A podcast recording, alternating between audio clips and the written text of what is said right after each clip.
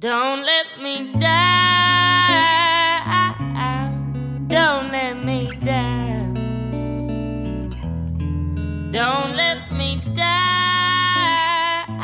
Hello， 大家好，欢迎收听最新一期的书桃电台，我是哈刺，我是小乐。哎，又到了两个月一次的渣男渣女了，嗯，我们也酝酿了很久。很多粉丝在下面留言说什么一人血书、二人血书这种，不啦不啦不啦。你的血书放在哪里了？我没有看到。来给我呀！你邮箱你不管，我怕我邮箱吃不到了。对，我们这段时间其实呃，不仅小乐女士收集了很多故事，嗯，而且啊，我们的粉丝朋友们主动提供给我们很多他们身边经历的事情。所以这一期的话我们就做一期粉丝的投稿。是的，然后再加上粉丝投稿有有一些原因是因为我们要不断的梳理嘛，再加上那个客服手机之前在我这丢了一些，实不相瞒、嗯，然后我这里再次呼吁一下，就是如果说想投稿的粉丝，其实你是可以加我们的微信公众号的，微信公众号是出逃 Studio， 出逃 Studio， 然后你加了微信公众号之后，你然后你下面有个联系我们，点击它会跳出来一个二维码，扫那个二维码就可以加我们客服的微信。然后有两种，一个是你加客服的微信呢，你可以加入出逃的粉丝群，还有就是你不想加群无所谓嘛，对吧？你加群的话可以问，呃，我们有一些简单的测试题，其实是防止一些广告呀，或者是非粉丝加入。那如果你不想加入粉丝群，其实你可以直接给客服留言，建议是以 Word 的形式，就不要是语音或者是什么。对对，这样我们其实整理起来比较方很很难，对，因为确实现在我们没有专人在运营嘛。对，然后我们现在其实今天要讲大概三个。是三个人的投稿，但是是四个故事，对，真棒。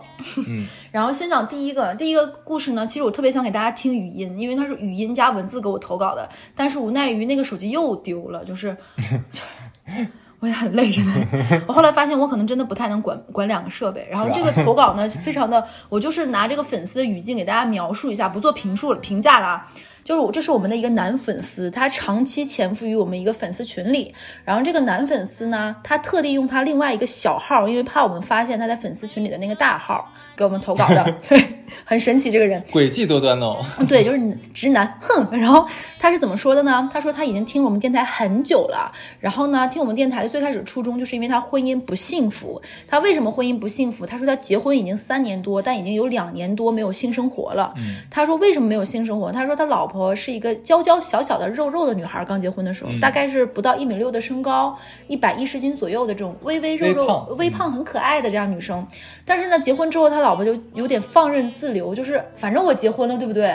我也成功上岸了，我不需要减肥了，嗯、就是她是这么形容的、哦。然后我就吃嘛，开心嘛。以前会就为了拍婚纱照啊，为了办办办酒席呀、啊，为了穿礼服要减个肥。然后过了这之后彻底放肆，就是她的形容是她老婆已经胖出那种像生完孩子才有的那种橘皮纹，就是腿和肚子上全都是，嗯，然后他就觉得很恐怖，然后因为这个原因呢，他就不太想跟他老婆那个什么，对不对、嗯？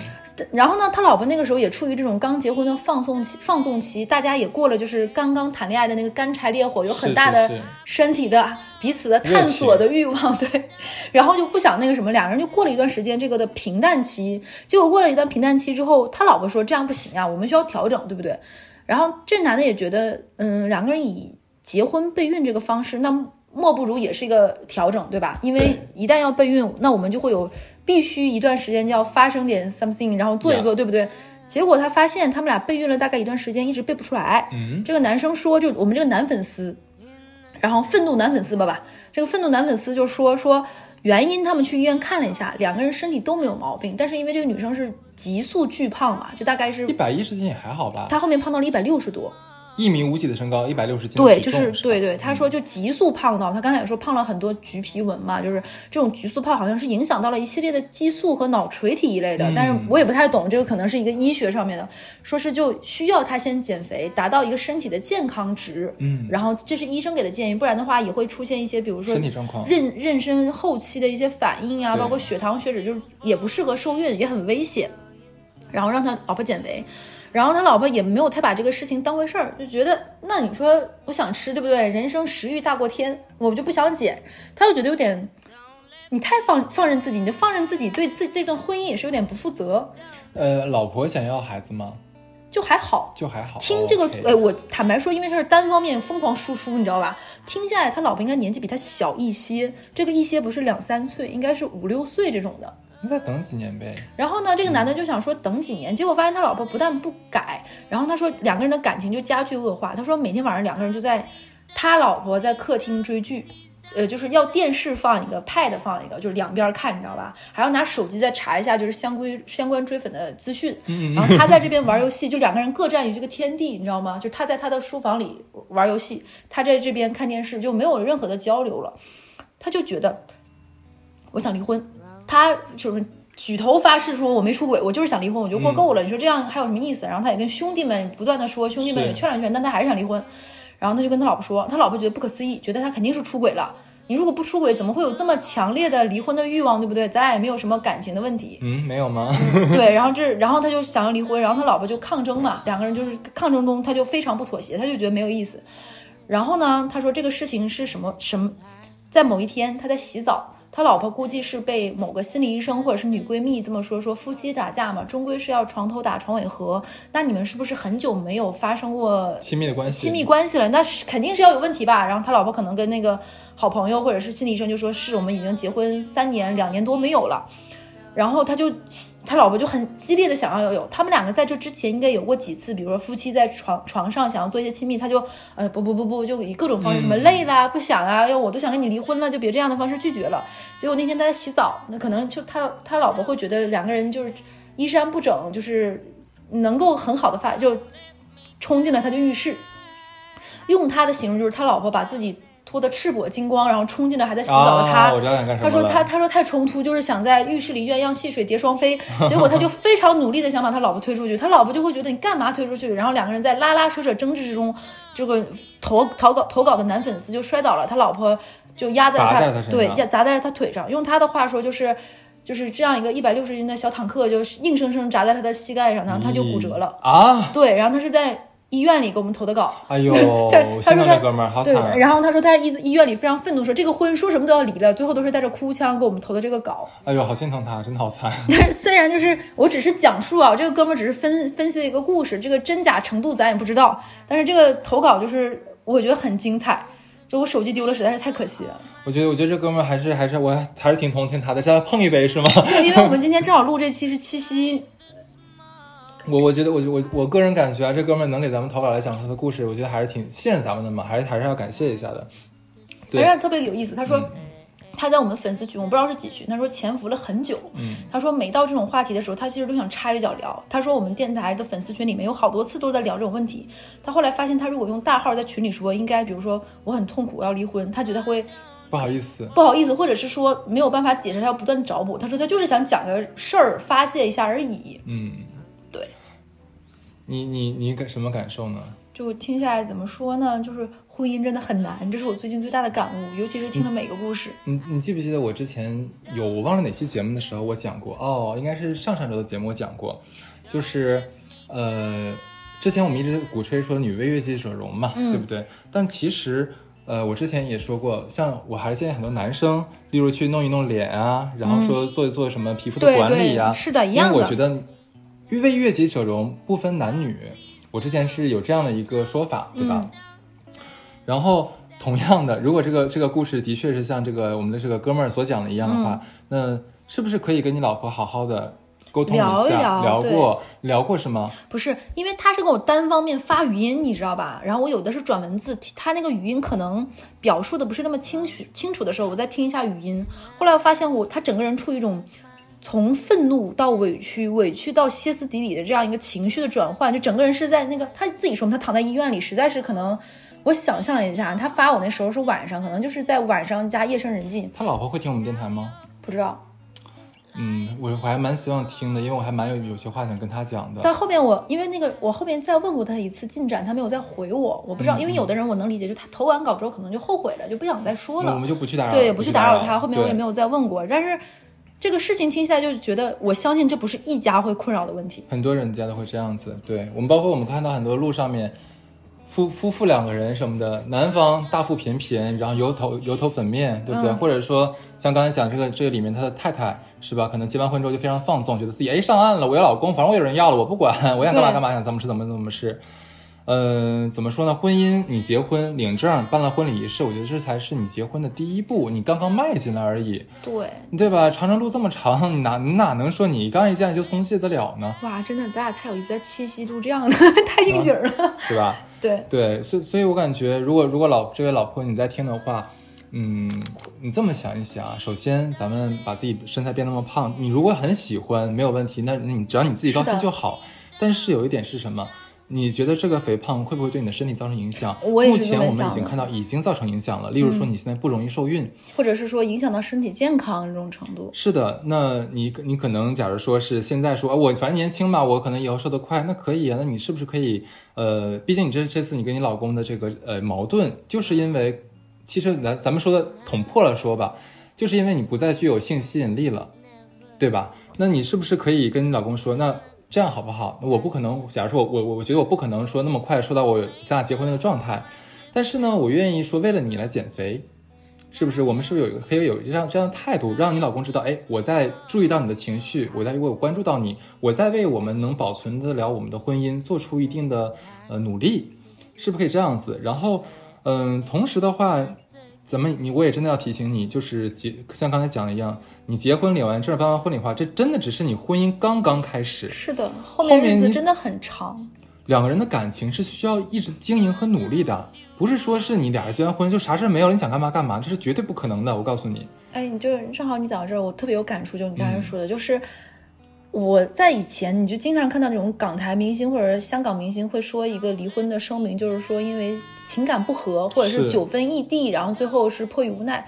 我当时就会觉得这些都是说辞，一定有什么。但后来等我再慢慢长大，经历过一些情感的坎坷之后，发现夫妻之间相守很难，同频更难。就是我能和你保持一样的步调，大家在每个时候都能够情感有一些照射，就是我能懂你经历了什么，你能懂我经历什么，或者是说虽然我不懂你经历了什么，但我是支持你，并且我们愿意一起迈过去的，大家是同频的。这件事情真的是非常非常难的，就小到我对你父母，你对我父母，这是生活中的小事，大到职业上是否步调一致，或者是步调不一致，我们两个是不是有互补，这个真的都很难。我们既然聊到这个话题了，其实有一个延展的话题很值得讲。之前我跟小乐呃，我们有看过一个报道，是国外的、嗯、你记不记得最早的时候从美国那边，因为美国最喜欢搞这种事情嘛，对吧、嗯、搞那个社会分类分类矛矛盾什么的。对，当时就有一个活动，就是那个 body shame， 嗯，就身体的一个羞辱，这个这个一个这样一个活动，就觉得说我的身体，我倒酒了啊、嗯、我的身体我做主，我想我想什么身材我就是最美的，对，没有问题，我们支持你，是的，你一定要自信，对你自己自信一点。当然但是现在很这个东西已经变味儿了，嗯，你们发现很多人就是那种像像那个 C K 这个牌子，嗯、为了政治正冒号的政治正确，他们会请那种就是超胖的那种模特来、嗯、来来当模特来鼓吹说你要自信呐、啊，你就是最美的，不要在意别人的眼光。走了另外一个牛角尖，我觉得走偏了，我觉得走偏了。我们是说身体什么样，你是微胖什么样也好，我觉得你只要认为你是健康的，为自己负责都可以，为自己负责可以。但是我觉得走到今天的话，唯一偏的地点是什么？健康的，首先你是健康的基础，这身材才是最美的。嗯，你太瘦了，你太胖了，咱们姑且不说你外形美不美，而是你自己对你自己负责任吗？你会不会给你的家家人造成困扰呢？目前我们看到这位老婆，你看你是不是我们的这个婚姻状态是不是可能可能有很多因素，我们因为只听了一面之词嘛。对，那是不是你的身材可能也的确成为一个像这里面很大的一个因素呢？那如果说你想保住这个家，我们不要用用蛮力，就像你这之前用的那个闯进了卫生间，想跟老婆呃想跟老公来一次浪漫的这个碰撞，是不是？结果没没太浪漫好，挺惊吓的。那这种方法目前感觉是不太合适的，而且你在没有做出身材改变的情况下，跟你老公用这个东西，我觉得应该不会起到太大的作用，对吧？所以是不是我们可以做一些自己的调整？那这位老公，如果说你还在听我们的节目的话，嗯、呃，我们是不你是不是可以在跟老婆真真正正好好沟通一次，这个沟通不要夹带任何的情绪。你如果你老婆到那边很很很跳脚的话，嗯，你尽量安抚她，嗯，心平气和，两个人都成年人了，沟通一次。你说我现在我为什么觉得对这个婚姻状态不满意？那可能有像你的身材让我觉得没有性吸引力了，你不再是当初跟我结婚的时候那个样子，而那个状态了，对不对？那我我的确那也没有这个，我觉得无可厚非。对吧？人都喜欢美美好的事物嘛，对不对？但我不得不说，一米五几的身材，一百六十斤，的确，的确超重了，的确是太重了。对，然后跟他说出来，然后说能不能我们两个人一起努力，对不对？我不要求你，咱们也不要把要求定那么高，说一定要瘦瘦成模特那样子，我觉得不现实。健康为主，健只要瘦到健康程度就可以了。嗯，如果太太现在不是那么想生孩子，她很年轻的，不是很想生孩子的话，我们可以再等几年，给老婆一点时间，你也给自己一点时间去消化。等两个人的关系全部都平稳了，缓和了之后，我们再谈孩子的事情。对，你我相信应该比你的你俩的年纪应该比我跟小乐可能要稍许。我听下来应该男生跟我们差不多年纪，差不多是吧？女生应该比他小个五六岁，听下来的口吻是大概二十，女孩可能二十五六七岁，对，二十五五六岁左右啊。你放心吧，未来能生孩子的时间还是很充裕的。是的，还有就是这个问题不要把它一个很激烈或者是说什么样的，就是换一个角度讲，可能这个女生现在就得了暴食症，对吧？对对对，或者什么都有可能，就大家正正常的去面对它，然后去解决这个问题，不是谁抱怨谁或者是怎么怎么地攻击谁。碰到的问题现象怎么解决，如果说最后所有的方法都不可调和不可解决，然后也不能达到你你们两个两个人、嗯、为了就是觉得说结婚能给就是当初对结婚的期许，希望能从通婚姻能得到什么，如果都没有拿到的话，那可能这个咱们再说那一步，嗯，好不好？嗯，然后呢，接下来的粉丝投稿呢，也是我们群里的人然后来聊的，然后我直接拿他的投稿念一下给大家，就是说咱发生在咱江浙沪这边的事儿。这个女生呢是八八年出生的，就是在江浙一个三四线的一个城市里，那其实也是蛮好的城市，江浙这边三四线。然后是家中的独女，父母的关系呢一直都不太好。然后他们家呢在老城区六号六就是六楼左右有一个房产，这是前面这个粉丝投稿的一个背景介绍。然后呢，一七年左右，这个女生通过家里的一些关系，就爸爸可能打麻将认识了对面信用社的这个社长，呃，一来二去聊上说，我们家有个女儿现在在信用社工作，是个柜面的，有点累，柜员嘛，就是这种。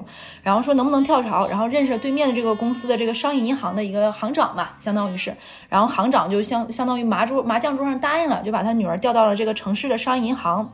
然后后面才知道，就是等这个女生跳过去，大家只知道哦，她是个关系户。结果来了，城市就这么大嘛，你一了解，一来二去就知道，原来她在那个商业银行，原来她原她在原来那个信用社，其实是跟原来同事关系闹得很僵，说这个人非常极品，才跳过来的。然后呢？在之前那个信用社家里使了那么多关系，结果在那个信用社这八年以来一直是合同工。嗯，然后呢，就是关系呢也没有那么硬，其实就是麻将桌上认识了，答应了，顺手推舟就过来了。然后这个粉丝为什么给我们投稿呢？是说这个人非常奇葩，不论是在工作上还是情感上，他他们现在跟他品下来，跟他工作的这几这些年，他是有双向情感的障碍的。就比如说在工作期间，跟同事的关关系都非常的紧张。比如说他会在公司内网用公司内网的软件聊八卦。但是这样你还你然后你聊八卦的名字你懂吧？懂。你还不打码，然后所有这种银行系统内网都是被监控的，对吧？对的。就比如说你在银行同事是不是有的不能随便炒股，对，不能聊什么，都看得到的。然后他就这么大张旗鼓的聊，你说跟他聊的人干不干？对。举个例子啊，比如说我是这女的，就我们管这个叫叫双向障碍嘛，就小双。他不是这个粉丝投稿说他有双向情感障碍吗？这个小双，比如说就是我小双跟哈次聊巴拉巴的内网大骂，就算哈次不搭话，是不是也不合适？也是咱俩在聊别人，毕竟是同事，对呀、啊，对啊。然后呢，对公司里面年纪小一点的朋友或其他的合作部门的人吆五喝六。他们他当时讲了一个事情，我很震惊，因为他是当面跟我聊的嘛。他说这个粉丝说他们有一个同事正好在备孕，备孕期间后来好不容易怀上小朋友了，怀上小朋友之后就回然后。备孕的比较困难，所以怀上小朋友也比较艰难。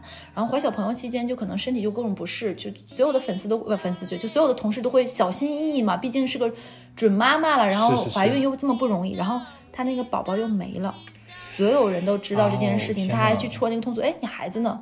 我操，不是吧？对，就所以说这个人是这方面就已经让这是个女的对不对？小双是个女生，是的。然后呢？怎么女孩子还这么？对，就是所以说当，当我然后我就特地问了粉丝，他是不知道吗？他说不是的，所有人都知道，城市就这么大，就是小城市的人大家都知道，就父母之间可能都认识。作为女孩子，你更应该知道女孩子失去孩子的痛苦啊。是的，这个同理心，对。然后他就问人家孩子怎么的，哎，你怎么不发？而且还在人朋友圈下面怎么问？所有同事都看得到。是、这个、是的，所以说就是粉丝投稿说，这个人就先讲他工作上的渣，对吧？然后呢，工作上非常不上进，因为他现在是在一个城市的商业银行嘛，大家都会有一些业务，那银行这部分工作是一部分是。底薪，一部分是通过你包揽业务或者是做一些什么事情带来纳储呀，包括放贷呀各方面带来的业务，结果他在工作上不积不主动不积极，然后交接的业务呢也做不好，所以谁都不愿意跟他合作。然后他比如说有一些贷款业务处理的又不是很好，就会留下很多烂尾的问题需要别人给他处理。然后呢非常的小气，就比如说同事之间会有 一, 一来二往，就比如说小乐请哈兹吃饭了，不是哈兹请小乐吃饭了，小乐是不是要回请？嗯，你知道吗，我等在我比如说在当地抢了优惠券那天过时不候啊，我就今天请，今天你们来不来不行，因为我今天优惠券能用，我也这个我能接受实话。然后就这个样子，然后想办法让领导开车陪自己走客户，因为银行嘛都要去走访客户嘛，就为了省自己那个开车那点油钱。然后所有的充电设备都带到公司去用来供充，比如说车呀、嗯、乱七八糟所有这种都放到公司，就能省一点是一点。然后呢公就是这种银行会有一些给客户采买的一些礼品什么的吧，他都全部想办法中饱私囊。其实你说多贵、哦、顶多是点米面油卡小来无趣的，但是公司就那么点东西大家都看在眼里，但这反正人也挺多的。对对。然后呢因为他这个样子呢，就是他每次都会用领导的关系，就是比如说我是领导什么什么的亲戚、嗯、然后呢就是想办法，就是那别的同事最开始也不知道你是什么关系对吧，对，那肯定是让着你。有一些新的客户呢他就说是领导呃、哦、呃怎么怎么样，然后他这一来二去抢抢了几次。还有一次呢，这个估计他们这个银行的人一听就听到了，有一次呢李易峰去他们这儿拍戏需要做群演，哦，他非要上去跟人家李易峰说话，然后疯狂搭话，然后直至旁旁边的什么保安啊，就或者是那种就是这种明星旁边不有保镖吗？对，推搡也不能叫推搡，就是你别别别，我们这拍戏呢，你别那什么。他在那儿尖叫，天啊！而差点让对方报警，就是这是一个可能精神上你听起来是不是有点问题的一个同事？是的，是的，是的。然后呢，这还算了。他还生性放浪，喜欢比如说跟比如说公司新来的那种男同事啊，嗯、或者小鲜肉啊，还喜欢这个样子。这就是他作为同事这部分启发，接下来要讲他感情上的了。好，额外要说，你知道吗？这个女生这个事情已经过去这么久，这是几年前的事儿。嗯，然后还有他估计是前任或者什么，在微博上实名吐槽他。哦，我、哦、还被这个粉丝后来截图说，你看他还在被骂。天哪！然后呢，她跟她的男朋友交往半年之后订婚了，也都是老家的嘛，嗯、收到了订婚的彩礼十万块钱。然后后面因为两个人在彩礼的价格上啊有什么分歧，最后要取消婚约嘛。其实坦白来说，正常取消婚约，大家如果是因为彩礼的价格什么不一致，退回退还彩礼也应该是正常的，因为彩礼本身是在双方结成婚姻这件事情嘛，他不给，他说什么不还，然后惹的就大家城市大家都是这么小城市，什办点什么事儿都知道嘛。然后结子结果就是大家面上都没有都没有都没有面子，他爸也觉得很丢脸嘛。他爸一怒之下干嘛了呢？他爸离家出走了。这个女生小双的爸爸离家出走，跟自己的小三儿同居了。他爸爸跟小三儿同居了，嗯、然后又闹到人人人尽皆知，把他妈气到每天以以泪洗面，就是说你看呀，就因为你这样，你看你把你爸也气走了，就是奇葩到我就觉得这故事编都不能这么编，你知道吗？嗯、然后母女二人在上班时间去杭州找她那个男朋友，单方面讨要说法。结果单方面讨要说法过程中，她母亲被无无意间被撞伤了，就是她女生，比如说推推拉拉搡搡，她妈被撞伤了。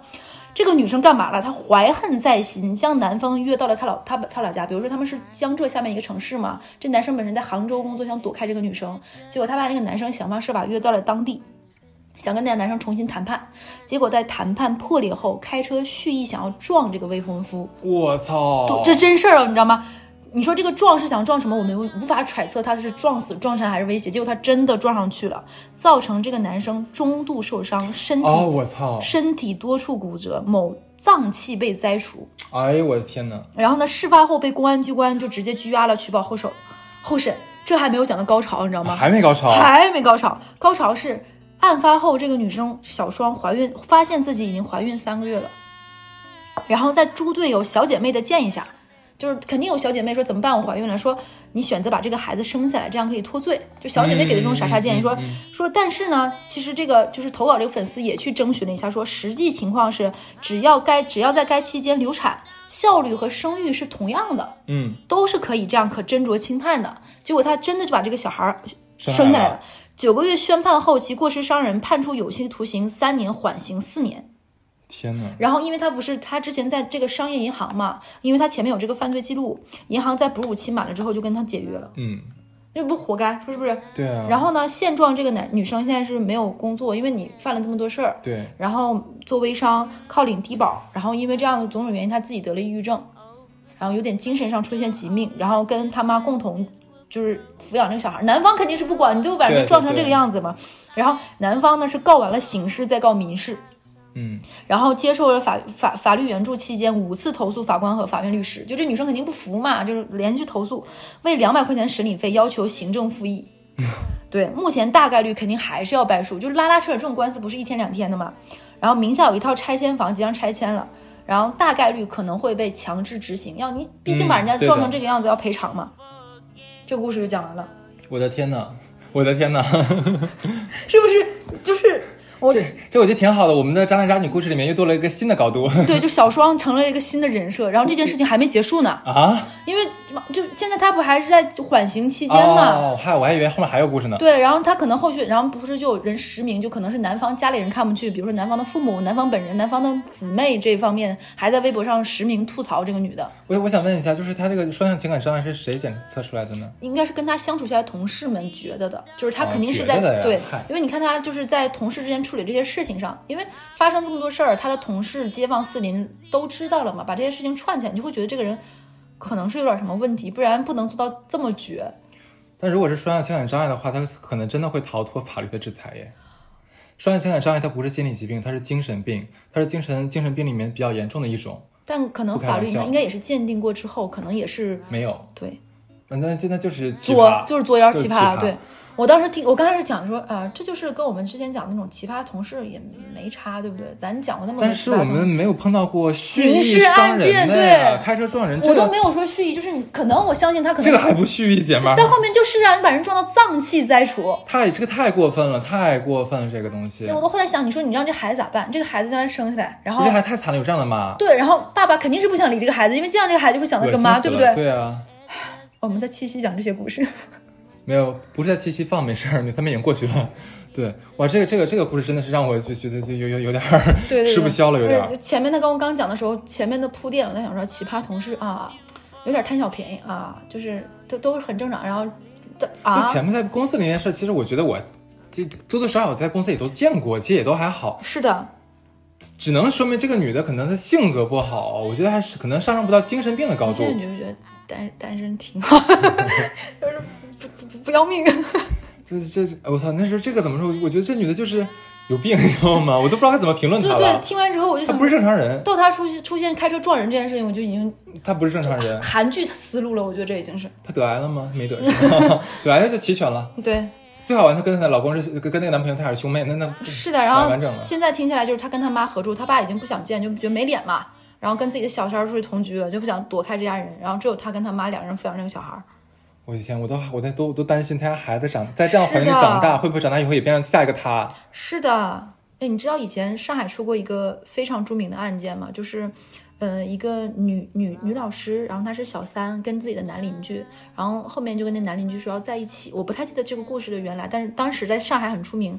然后她直接这个女生跑到了那个那个男的的女儿的学校，把那个女孩接出来，然后往她身上泼硫酸。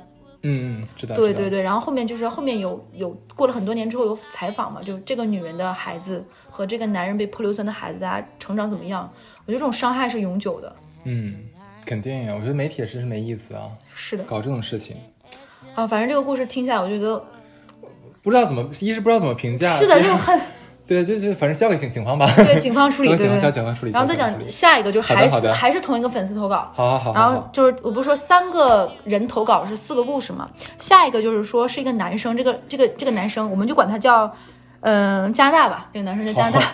这个男生是九五年的，年纪不大，对吧？二十六岁，是加拿大某前十的大学毕业的。嗯、然后在校期间呢，转专业三次，创业一次，然后是辩论队校队队长且兼教练，是不是听起来还挺优秀的？嗯。期间网恋了这个九零年的女生。然后我们投投稿，对，投稿这个男粉丝其实是认识这个女生的，就是他这个女朋友的。哦，回国后呢，跟这个九零年的女生确定了这个恋爱关系，然后这个男生是上过非你莫属的职场招聘节目的哦，然后现在就职于新东方，然后来到上海了。哎，新东方那现在还好吗？然后这个人呢，男生就粉丝投稿说说这个这个加拿大呢，从小就是这种被穷养长大的这种小孩儿，然后后期因为在学校里表现出一定的这种领导力，而且爱辩论嘛，不就说就有这种思辨能力，然后就变得有点可能前期的这种加后期的这种，导致他有点自负和自大啊，嗯，然后就有种蔑视一切，对家庭啊婚姻关系就非常淡薄，嗯嗯，然后归国后呢，参加非你莫属节目呢，因为他的这种狂妄自大和一种洋洋自得，然后丑态百出，然后呢这个粉丝投稿的时候特别就是热心的还把那一期呃非你莫属给我看了，哇，这就是很让人窒息，你知道吗？他觉得自己特别帅特别优秀，然后嗯然后你也会看到他的外形。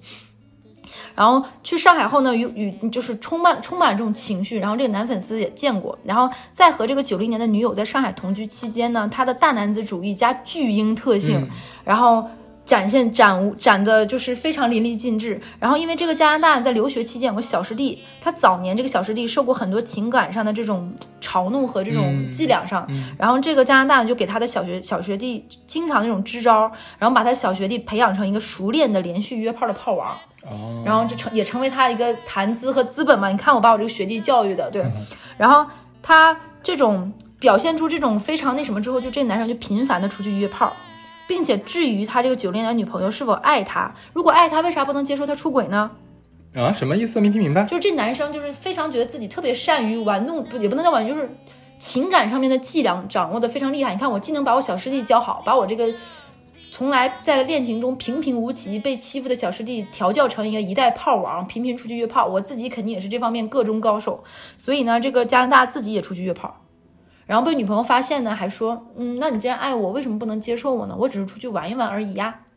啊，对啊，是不是自成一套逻辑体系？嗯，然后分手之后呢，把前女友手把手，然后分手的时候呢，就是女朋友肯定发现不行嘛，嗯，你这个样子，然后呢，这男的又巨婴嘛，然后分手的时候要求前女友手把手教他如何使用洗衣机，如何交电费，如何刷马桶。对，就女朋友把这些事情都教会他。他这玩意不会啊。对。然后分手之后，他不是前面有个小师弟吗？分手之后跟小弟小师弟开车从上海一路向西，一路向西向南，然后开启一段烈焰之旅的旅程。他跟他师弟两个人、嗯、哇，简直以为自己是末路狂花呢。半个月后，小师弟在湖北某地遇到了灵魂伴侣，嗯，两人结伴飞回青岛，将这个男的一个人撇下了，嗯，哎该。然后这个加拿大单独继续上路，想要去武汉找一个女网友，自以为这个女网友见到自己一定会和自己在一起回上海，然后。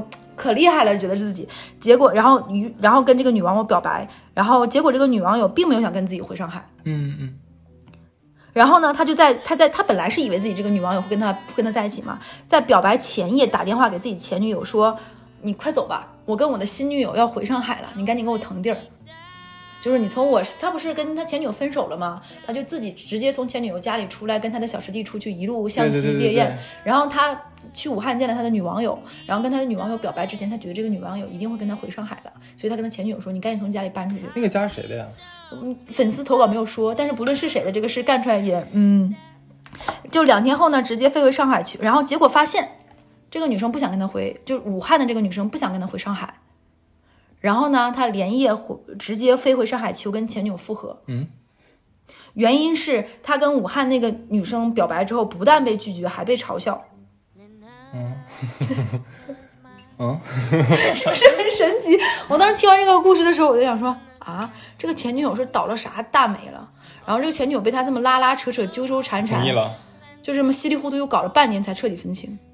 哎呦，这个故事听完你是不是我这个粉丝投了两个故事，我都觉得。嗯，不但渣，而且奇葩，而且还有点难以言说。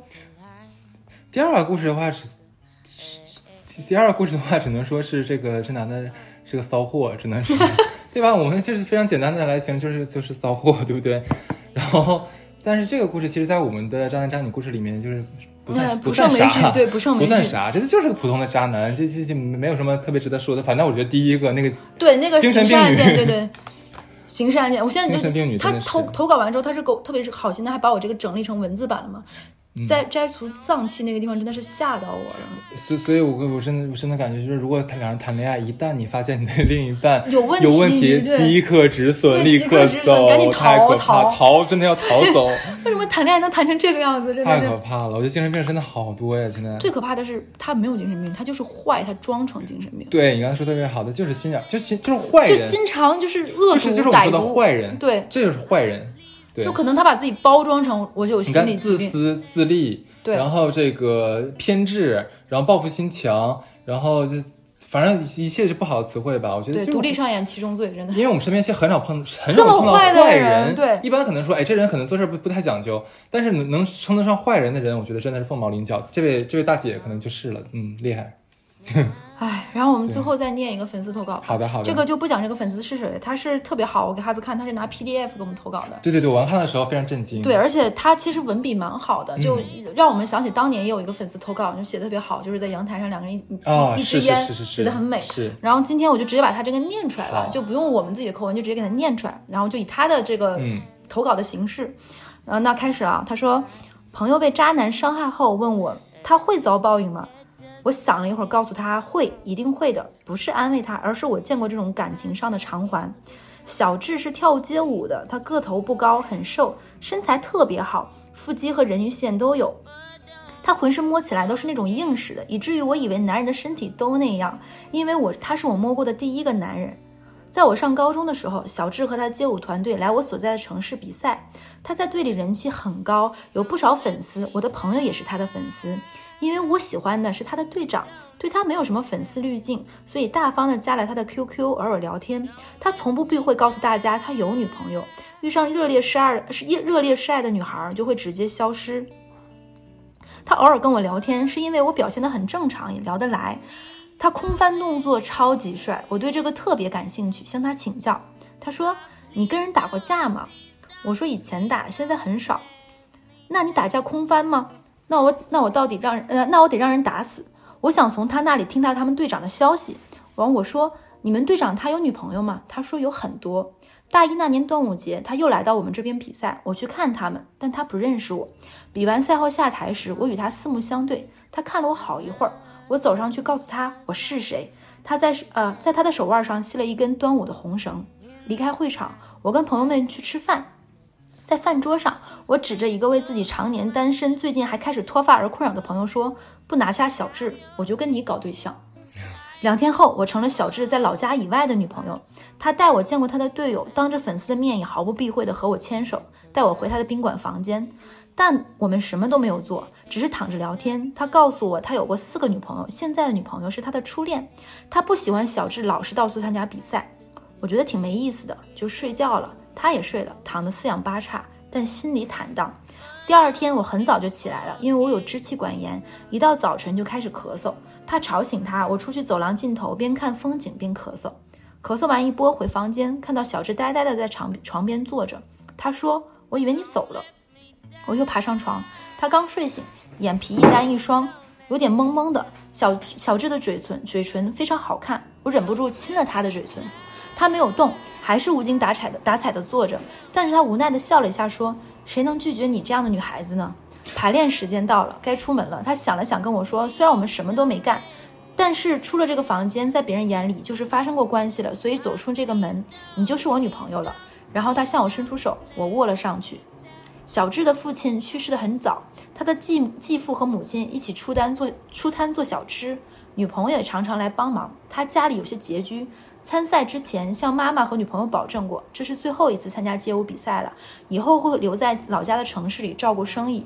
但因为我，他回家和女朋友提出了分手，被他妈教训了一顿。女朋友没有同意分手，他不顾反对，又来到我所在的城市，和队友一起训练，继续参加总决赛。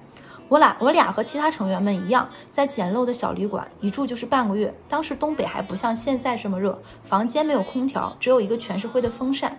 我和小智常常被热醒，即便在这样这样私密的空间，即使我们都穿得很少，即使他身上很他身体会很难受，他也没有做过做过任何出格的行为，只是抱着我睡觉。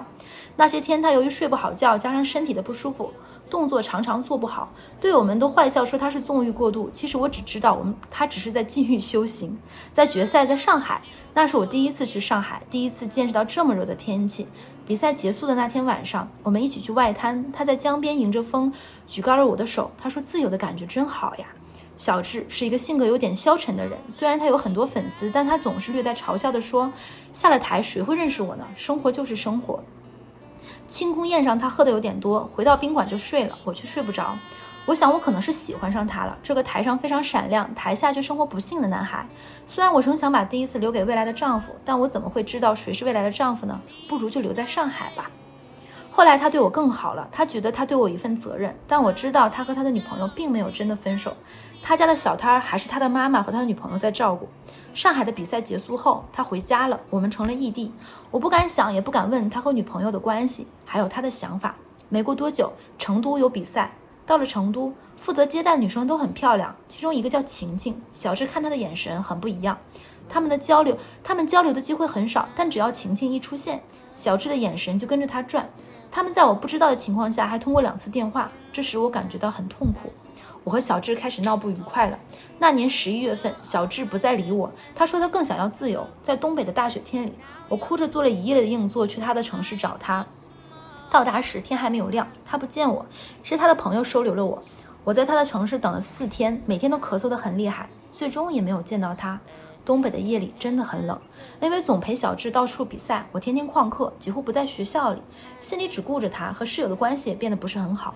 我在学校里没有交到朋友，那段时间那段时间像一个流浪汉，不是睡在肯德基，就是在网吧不去上课，自己在各个城市瞎逛。就在这段时间里，我答应了一个从高中就开始追我的高中的同学，他个子很高，有一米八七，身材结实，像个美国队长，所以我就称呼他罗杰斯吧。我一直没有同意他的追求，因为我日漫看多了，喜欢纤瘦的类型，小智的身材就像利威尔一样，而罗杰斯就是罗杰斯。罗杰斯在另一个省份大学，当时有了女朋友，我问他要不要和我在一起，他说你是认真的吗？我说不愿意就算了，他立刻就同意了。但这并不能填补我的缺失，我依旧过着流浪汉的生活，对他漠不关心。他非常开心的想与我像情侣一样的相处，但我一再对他冷漠。有时我想有一有时我想起小智，心里难受，就会主动找老罗杰斯说话，在电话里哭起来，他心疼的不得了。当他当但是他以为是我们的感情有进展时，我又恢复了冷漠。有一天他说他被车撞了，一问才知道是脚伤了脚，我觉得他在博关注，有点反感。罗杰斯还是谁？罗杰斯。嗯，没有理他，他生气得很，指责我不关心他。我说那就分手呗。从开始到结束只有十几天。后来我听说小，哎，等一下，罗杰斯本来不是有女朋友的吗？他他为了他分手了啊啊！然后后来我听小智的继父，后来我听说小智的继父去世了。我想起他消失之前说过，他没有心情哄我，继父病了，需要人照顾。几年后我去上海出差，认识了新的男朋友瓶子先生，在外滩江边拍了一张夜景发朋友圈，收到小智的消息，他问我是不是在上海，我回答是，之后就没有再和他多说。等我回家回家之后，又收到了小智的消息，他说他来上海了，我没有理会他，因为正忙着和瓶子先生吵架，他妈妈不喜欢外地女孩，他和我提出了分手。瓶子先生，嗯，这让我难以释怀，我真的很喜欢瓶子，老毛病又犯了。我又去上海找瓶瓶子，又是一个冬天，但我最终没有勇气找他。他跟瓶子也是异地。对，因为瓶子是上海人，瓶子的爸妈不喜欢外地的女生。嗯，他又住到了小智那里，因为小智那个时候在上海工作，就很混乱，就很混乱。我把负面的情绪全部，啊，不是说人混乱，我是说听听故事逻辑有点混乱。你你可以打断，因为他文字可能我看起来跟听起来肯定会比看起来，哦，okay, okay, 对，嗯，我把负面的情绪全部发泄给了小智，我和他说我有多喜欢瓶子，我有多难过。在不说话的时候，我显得悲伤又冷漠，我对小智就像当年对待罗杰斯一样。小智小智默默地接受着我的情绪情绪静心照顾我，我甚至让他去跟踪瓶子瓶子，他也同意了。等等我能倾诉的都倾诉完了，终于恢复了一点理理智，才开始问问他的近况。他我说你和你的女朋友都有娃了吧？本来是开玩笑的，没想到他却点了点头。他告诉我继父去世没多久，母亲查出了癌症，他卖了房子给母亲治病，他的女朋友一直陪在他身边，他母亲想早点抱孙子，他和女朋友领了证，很快有了一个女儿，女儿出生没多久他母亲就走了。小智说他在世上没什么亲人，对女儿也只是尽一份责任，他说女儿来到这个世界上真的很可悲。嗯，我震惊了，这太像电视剧里的情节了，心想这家伙命真硬，克全家。他没了房子，住在老婆家里，老婆家里的父母妹妹都在，他总感觉自己是一个外人。正巧队友告诉他，上海有个工作机会可以介绍给他，赚的挺多的。他本来还在犹豫，听说我在上海后，就收收拾行李去了上海，因为这个女生不是发了朋友圈是上海的夜景嘛，所以小智看了她这个朋友圈，看到她在上海，就也来上海工作了。带着她老婆吗？没有，她老婆自己在老家。这个女生她就继续，我在以这个女生的口吻说，她说我在情感上是个没有什么原则的人，我不管她有老婆孩子，我们旧情复燃了。嗯，小智对我比以前更好了，给我买了很多的东西，想要补偿对我的亏欠。沉浸在和小智的甜蜜中，冲淡了与瓶子先生分手的痛苦。直到过年的时候，小智回家，我才清醒过来。他是个有家庭有孩子的人，我一想到他的孩子就生出了痛恨。我说恨不得把你的孩子一脚踢飞。他说你怎么变成了这样了，怎么能说出这样的话？我不是为了孩子心痛，而是因为你变了。这是小智说的。在和小智甜蜜的相处中，等会儿把孩子踢飞是小智说的，说的哦，就是这个女生说，这女孩说要把小智孩子踢飞，哦、是的。然后小智说你怎么变了？在这个女生继续说，她说在和她的甜蜜相处中，几年前的痛苦记忆经常会出现，因为这个男生不是后面消失不理她吗？这个女生说，我不仅想起她老婆孩子，最难原谅的是晴晴，这个至今提起还让我隐隐作痛的名字。我曾经甚至把晴晴照片设成屏保，天天找虐。那年冬天遭受的痛苦清晰地记得起来，我想是沉是继续沉浸在和她没有结果的感情里，还是为曾经的自己报仇？这个女生说，我不能对不起自己。当我还不知道有种东西，当时我还不知道有种东西叫 P U A， 就是自然的知道怎么做会让她痛苦，而我们的关系还是不清不楚的。小智有苦说不出，也没有立场要求我什么，他一有什么请求，我就会尖叫地问，你女儿知道吗？你老婆知道吗？小智有点大男子主义，他对拿走我的第一次这件事非常在意，他对我有种强烈的保护欲和占有欲，他希望我能永远属于他，也希望我能珍惜自己的身体。所以我会给他讲我们分手后我和每一个男人的故事，有时候会解释我和这个没有发生我和这个没有发生关系哦。他只是苦笑着听着，眉头皱紧，更加痛苦，他总觉得是他害了我。最后一次我给他发自拍，背景是酒店，我和初中同学去泡温泉，发语音给他解释说是和闺蜜在一起，却故意录上同行男生的声音。他让我立刻回家，我没有回复，我有我有一种往自己头上泼脏泼脏水的方式，杀杀死了他在在他心中那个美好的我，也掐灭了我自己对他的感情。过完年他独自回到上海工作，在我们曾经一起生活的房间里，他喝了酒，流着眼泪给我打电话，说好想我。我心痛极了，这些天里虽然在伤害他，同时也在伤害我自己，但我还是忍痛，故作轻松的敷衍他，最后冷漠的匆忙的挂了电话。虽然他有时还会找我，但我已经不再理会他了，就像他当年对我那样消失，我已经走出了小小智留给我的阴影。春天的时候，罗杰斯与我恢复了联系，他变得更帅了，也比以前更会打扮自己了，成了很多女孩心中的男神。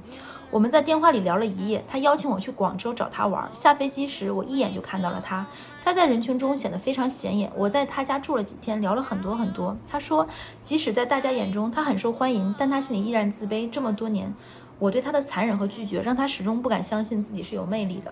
我感到愧疚，而且他确实是个很优秀的男人。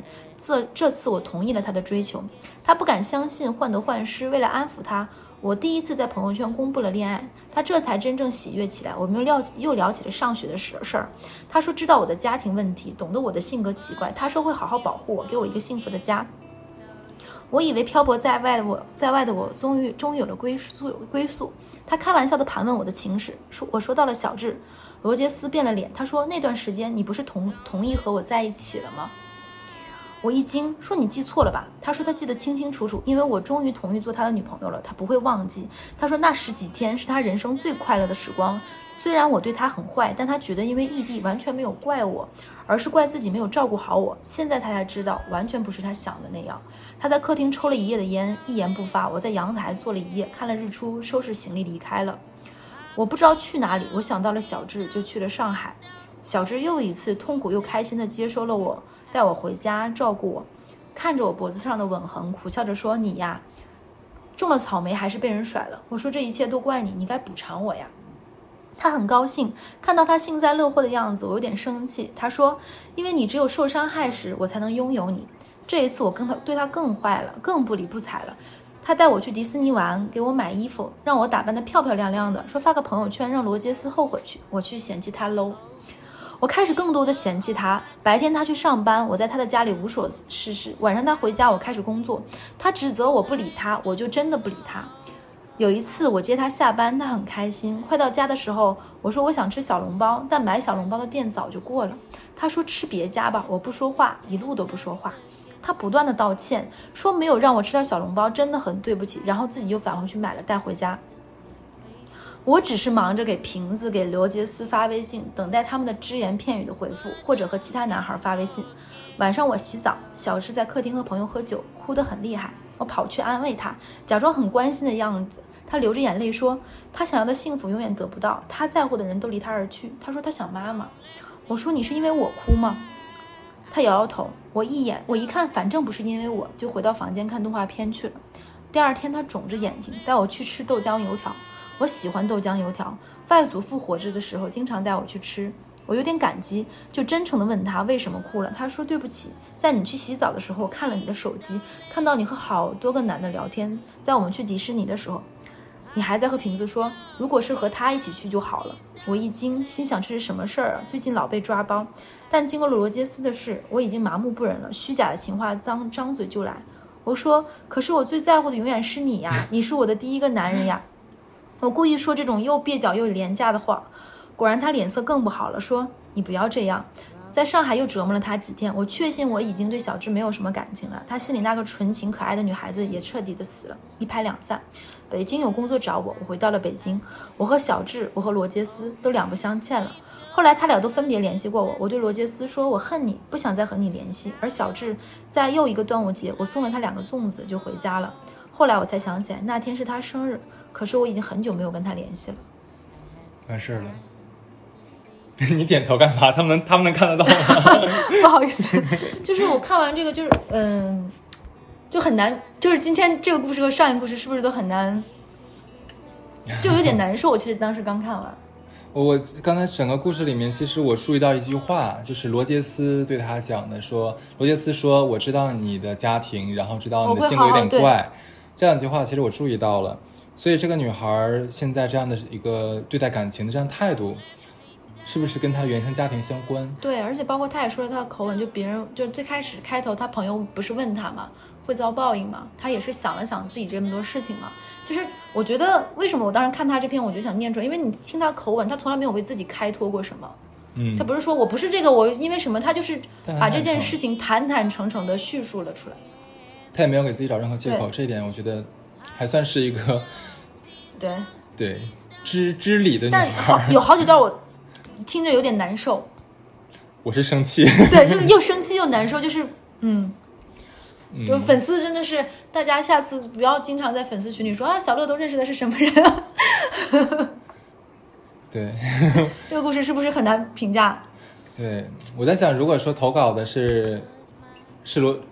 是是是不行不对，是瓶子、罗杰斯或者是小智不行。我跟你讲，你知道我听到我听到一大半的时候，你知道我我脑海中有四个字叫全员恶人，我不觉得里面任何一个人是无辜的。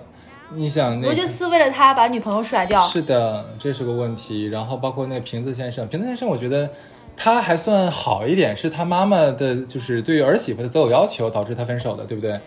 然后那个那这个他叫什么小智是吧？对。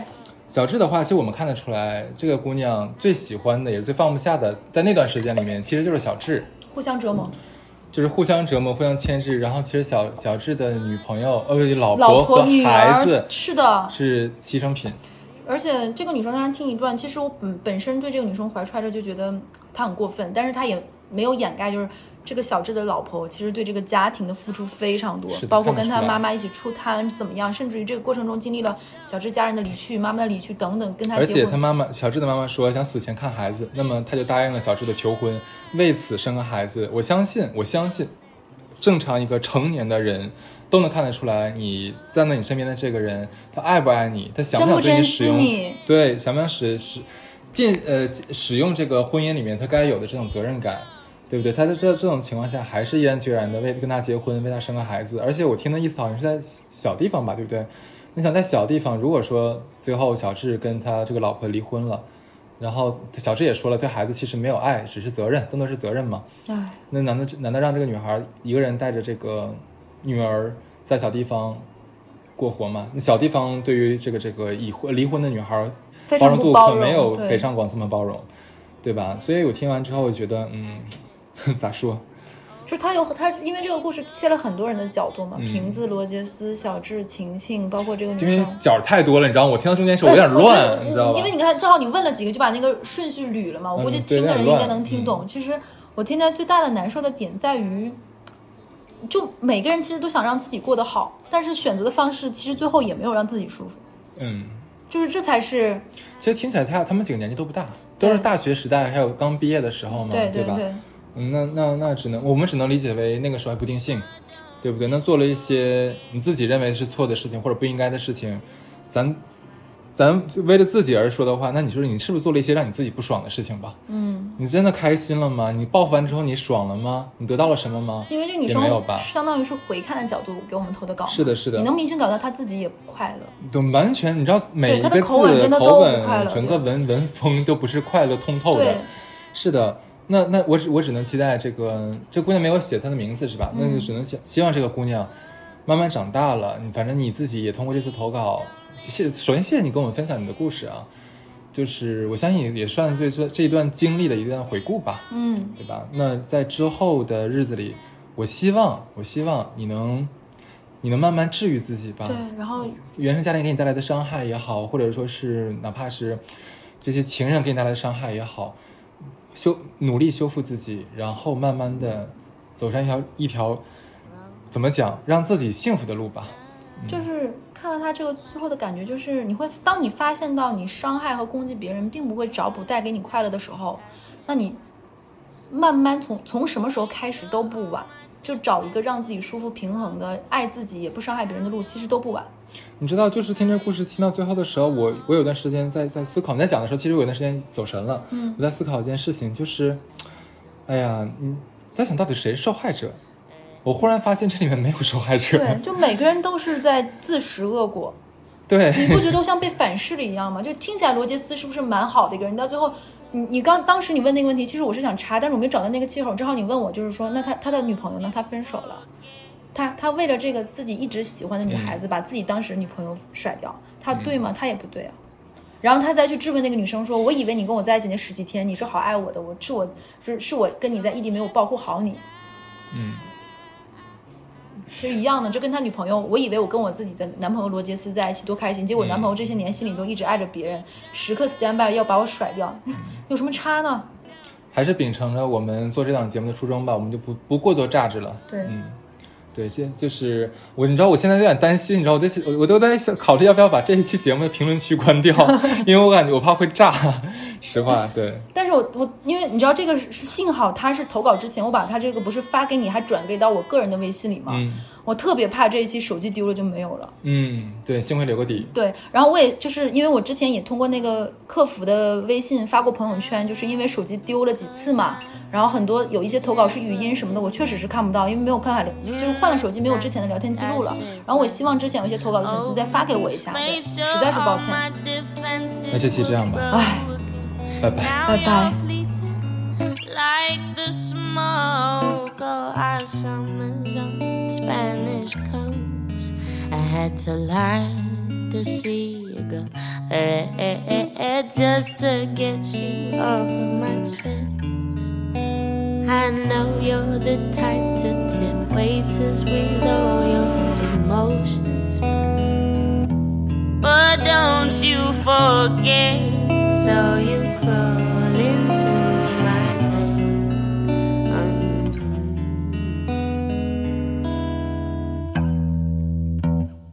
Don't let me die Don't let me die Don't let me die Don't let me die Oh Don't let me down. Ah, please don't, please.